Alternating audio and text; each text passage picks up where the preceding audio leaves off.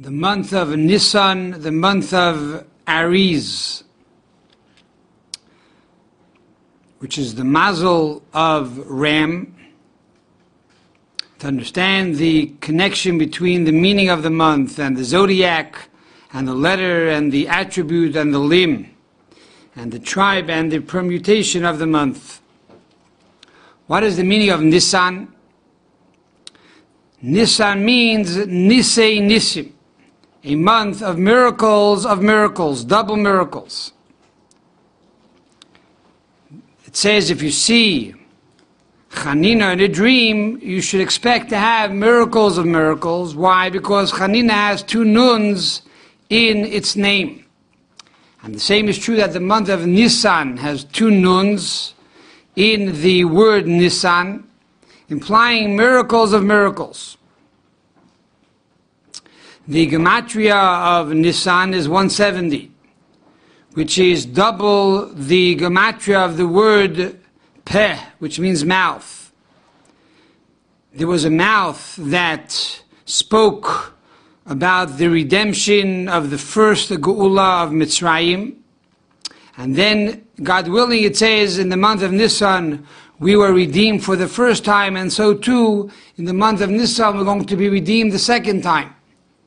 And then again, we're going to have a pair, we're going to speak about, with our mouth, about the Ge'ula, about the ultimate redemption. Nisan is the first month on the Jewish calendar. As it says in the Medrash, when God created the world, He created the world in the month of Tishrei. But that was a world of nature. When He chose the Jewish people, and He took them out of Egypt in the month of Nisan, He chose Nisan to be the first month of the Jewish calendar. And the reason is because Nisan is a month of miracles, and we are a people. The Jewish people are a people of miracles. And therefore we begin our year with the month of Nisan. For the entire life and the entire survival of a Jew is truly beyond nature.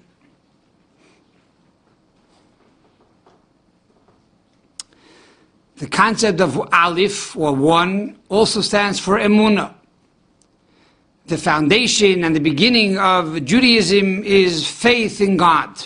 If you don't believe in God, then you cannot follow His commandments. So, as the Sefer HaChinnuch explains, that the month of Nisan, and particularly the holiday of Passover, is the mitochondria for Emunah. It inculcates into a Jew the concept of faith in Almighty God. So that is the idea of Nisan, and that Nisan is the first month of the year. How does all of this connect to the zodiac, the Aries? The commentaries explain that God took us out of the land of Egypt, particularly in this month, in the month of Nisan. Not in the month of Adar, and not in the month of Eor, but primarily in the month of Nisan, which is known as Chodesh Ha'aviv, the month of spring, which is the zodiac of the Aries. What is the reason behind this? The reason behind this, as is explained in the Ramban and in the Zohar, etc., etc., and in a letter of the Rebbe, of Tafshin Chaf Hei, 1965, for the holiday of Passover. And there the Rebbe explains that Egypt represented the power of nature and also the power of the human being, the superhuman, the superman. Because the Jewish people were in the land of Egypt for 210 years, and they were enslaved, not only to bondage, to hard labor, but also to the culture and to the civilization of Egypt. And this was based primarily on two major factors. Number one, human ingenuity, the fact that in the land of Egypt there is no rain or very little rain, and therefore they needed to create an irrigation system from which to be able to bring water to the entire land, And number two, the natural resource of Egypt, which was the Nile. And therefore the Nile was also considered to be a god. So the Nile was a god and Pharaoh was a god.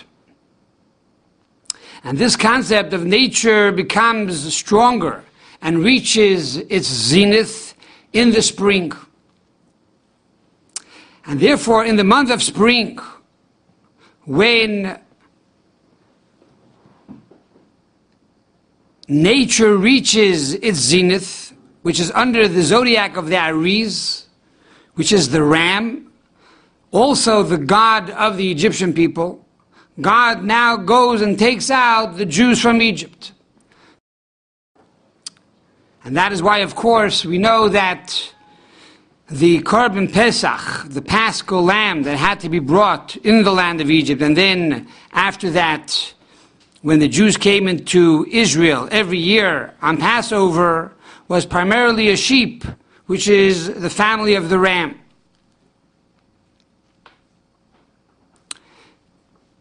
And the reason is to show that we denied the idol of the Egyptian people, we gave up the idol of the Egyptian people, and that we now accepted God as our God. What is the letter of the month? The letter Hey. Hey is the letter of the month of Nisan. Hey represents the concept of dibur, of speech. As we know, it says that when God created the world, He created the world through speech. But the Zohar tells us it was actually the letter Hey. Hey is the breath of every letter. It's the Ha. And from the Ha, the Hey, God created the entire world. Why is Hey the letter of the month of Nisan? First and foremost, the month of Nisan represents Pesach, Passover. What is the mitzvah of Pesach? Kol hamarbe hareze meshubach. Whoever increases in speaking about the greatness of God and the miracles that God performed for us, that person is praiseworthy. And that is the meaning of Pesach, a peh, a mouth, sach, that speaks. Speaks the glory of God and the greatness of God. Furthermore, the Mishnah tells us that on the first day of the month of Nisan is the Rosh Hashanah, is the new year, Lamalachim for kings, and the Lagolim for holidays.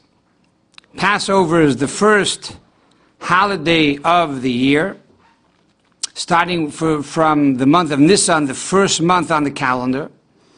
And the first of Nisan is also the new year for kings, and primarily the kings of Israel. What's the connection between Malachim kings and Golim holidays? So we are the Jewish people, and we are called Mamlechus Kohanim v'goy Kadosh. We are a nation of kings. What kind of kings? Kings that are Kohanim, that are priests, and a holy people. What's the connection between holy and king? In truth, they are both one, that the kingship that we have is through holiness. In other words, a Kohen means one who serves. And Passover, we became the servants of God. And a servant of a king is a king. And therefore is the new year of kings to imply that we are now avadim. We are now servants of God. Up until Passover, we were God's children. And after we left the land of Egypt, in addition to being God's children, we also became God's servants. And the servant of the king is like the king. And this is also connected to the regalim, the holidays. The holidays in particular are called the legs, regel, the feet. Why is the holidays called the feet and the legs? Because in the days of old, the Jews would use their feet and their legs to go up to the Holy Temple.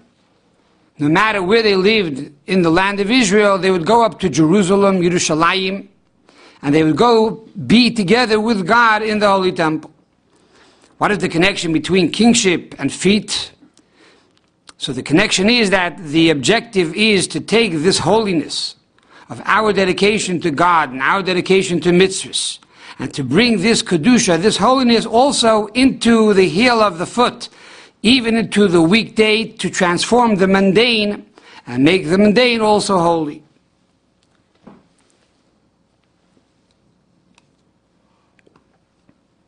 And this is connected to the attribute of the month, which is speech.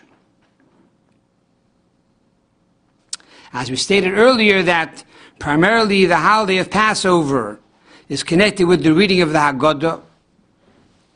And we say in the very beginning of the Haggadah, whoever increases to speak about the miracles that God performed for the Jewish people, that person is praiseworthy.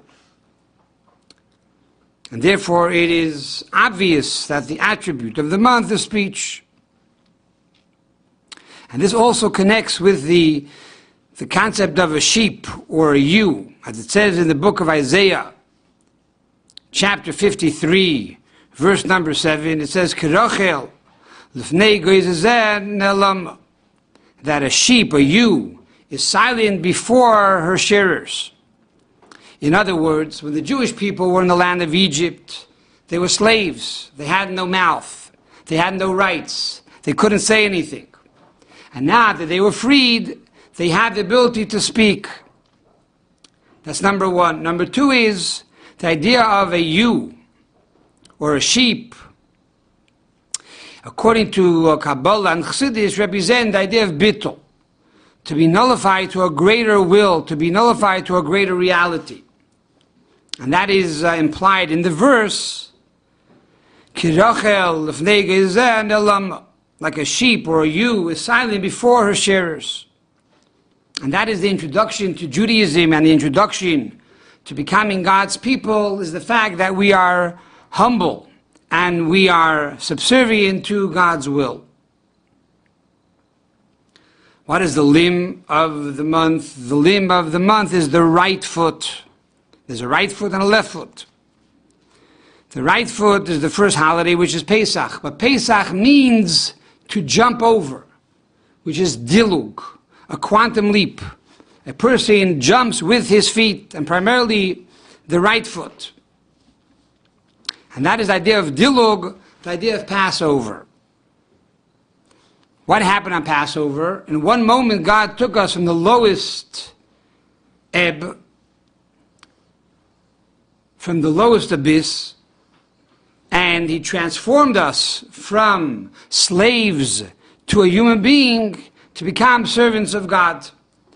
And from Pesach until Shavuos, there was this dilug, this transformation, that started in that one night, and then throughout the 49 days from Passover to Shavuos, we were totally transformed from the lowest level of impurity and darkness to the highest level of holiness.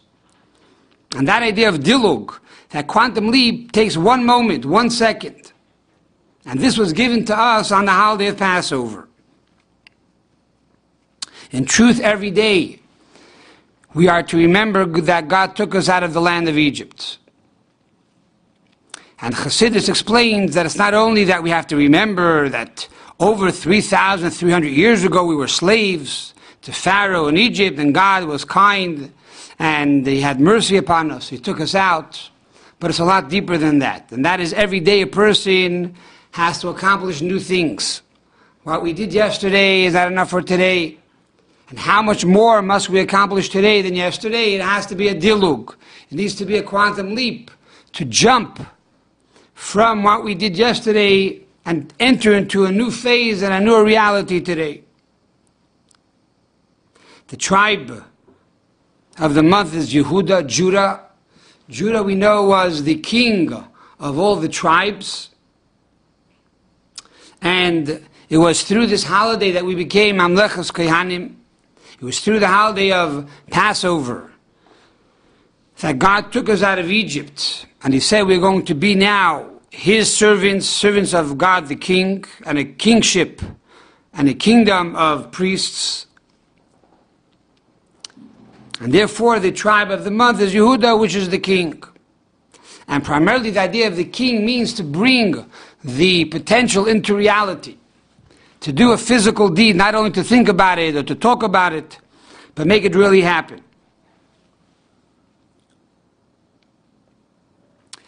All of this is connected to the permutation of the month. And that is that throughout the 12 months of the year, each month is vivified and vitalized and energized through the four letters of God's name. However, being that every month is a Chodesh, Chodesh means new, so therefore there's a new energy. And the reason why there's a new energy is because the four letters of God's name is moved around. And that is the permutation of the month. The month of Nisan being the first month of the year, the permutation is the four letters of God's name in the proper order, the Yud and the He and the Vav and the He, which is found in the Pesuk of Yisbuch HaShemayim V'sagal Aries. In the book of Tehillim, Chapter 96, verse number 11, which means, let the heavens rejoice and the earth exult. First and foremost, it's interesting to note that the word Chodesh, which means month, the gematria is 312. Shin is 300, Dalid is 4, Ches is 8, 312. If you take the name of God, which is 26, and you times it by 12, the 12 months of the year, 26 times 12 equals 312. This is a gematria which is found in the Bnei Yisofskor. So what is the meaning of Yisbuch HaShemayim V'sagal La'aretz? Why is it that the permutation of this month is that let the heaven rejoice and the earth exult? Here the Torah is teaching us that normally there's a separation between heaven and earth. Normally, heaven is upward, is for God, and earth is for man. And therefore, there could be a contradiction between the two. Comes along the Torah and tells us that the month of Nisan is both the heaven and the earth must rejoice. And not only rejoice independently, but rejoice together. And that is, we have to unite the spiritual together with the physical. The kingship together with the feet, which are the holidays, to transform the physical and make the physical spiritual. Furthermore, God is spiritual and man is physical. However, the Torah teaches us that through the fact that we love God, this will refine us, and therefore we will be able to love man. And through the fact that we love man, this will complement us and give us the ability to truly love God. And that is not a contradiction. That the Ahavas Hashem, love of God, is only a vessel and an instrument to loving one's fellow man. And loving one's fellow man is an instrument and a vessel to loving God. Furthermore, heaven and earth are not a contradiction, and therefore when the Jewish people left the land of Egypt, and they took with them a tremendous wealth, a rechush gadol, which is physical, which is earthly, they used this physical wealth to build the Mishkan, the home for God, which is spiritual. And therefore there's a connection between heaven and earth. And this also answers the question on the official blessing that we wish one the other on Pesach. What do we say? Why do we wish one another a kosher Passover and a happy Passover? Here too is the connection between heaven and earth. Chag kosher, a kosher Passover, means it should be proper for the sake of heaven. No chametz in the house, and the food should be kosher to follow the laws of God, the laws of heaven. V'sameach, it should be also a joyous holiday between man and man, to get together with your family and to help one another to make sure every person has food for the Seder. And therefore we have the permutation of the four letters of God's name, the Yud and the He and the Vav and the He, in the Pasuk of Yisbuch HaShemayim V'sagal La'aretz. Just to mention an interesting story And that is the first night of Pesach. It was customary for the Rebbe to go around in Crown Heights to visit the various Moisdis institutions and to bless them at the Seder. He would go to Machon Chana, the girls' school, for Bali Tshuva. He would go to Hadar Torah, the Bal Tshuva school for men. He would go to the yeshiva of Tzemach Tamimim, the official men's yeshiva. The year that the Iranians came out of Iran, which was 79, my grandfather at that time rescued over 2,000 Iranians in the year 1979 and 1980. And the Rebbe went to their Seder as well. And before the Seder, the Rebbe told my grandfather to make sure that they have everything that they need and that they are accustomed to.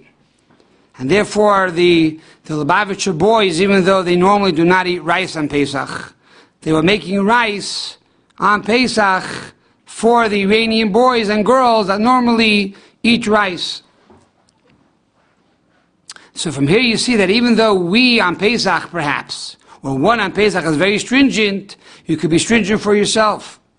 But for the other person, you have to be a chag kosher v'sameach to make sure the other person is happy and joyous and has what he needs as well, or what she needs as well.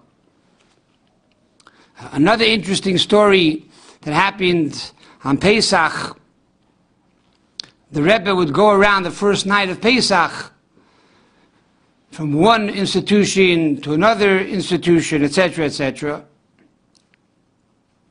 And my grandfather, Rabbi Jacob Jehiel, was really the one that would escort the Rebbe to these various places. And so when the Rebbe came into Hadar Torah, which was the school for Baal Tshuva men, my grandfather asked the Rebbe at that time, perhaps the Rebbe would like to see my new office that was just renovated. And the Rebbe said, okay. My grandfather brought the Rebbe into his new office, and the Rebbe glances on this long conference table, and he sees a globe sitting on the table. And the Rebbe turns to my grandfather, Rabbi Jacob Jehiel, the blessed memory, and he says, I see that you carry the entire world on your shoulders. And my grandfather responded, only with the Rebbe's koiches, only with the Rebbe's help. We hope and pray that we should have a chag kosher v'sameach, a Passover that is truly kosher, and a Passover that is truly joyous, and b'nisan nigalu, b'nisan asidin li'goel. And just like God redeemed us the first time in the month of Nisan, so too the ultimate redemption should be in this month, in the month of Nisan, with the coming of Mashiach speedily in our days.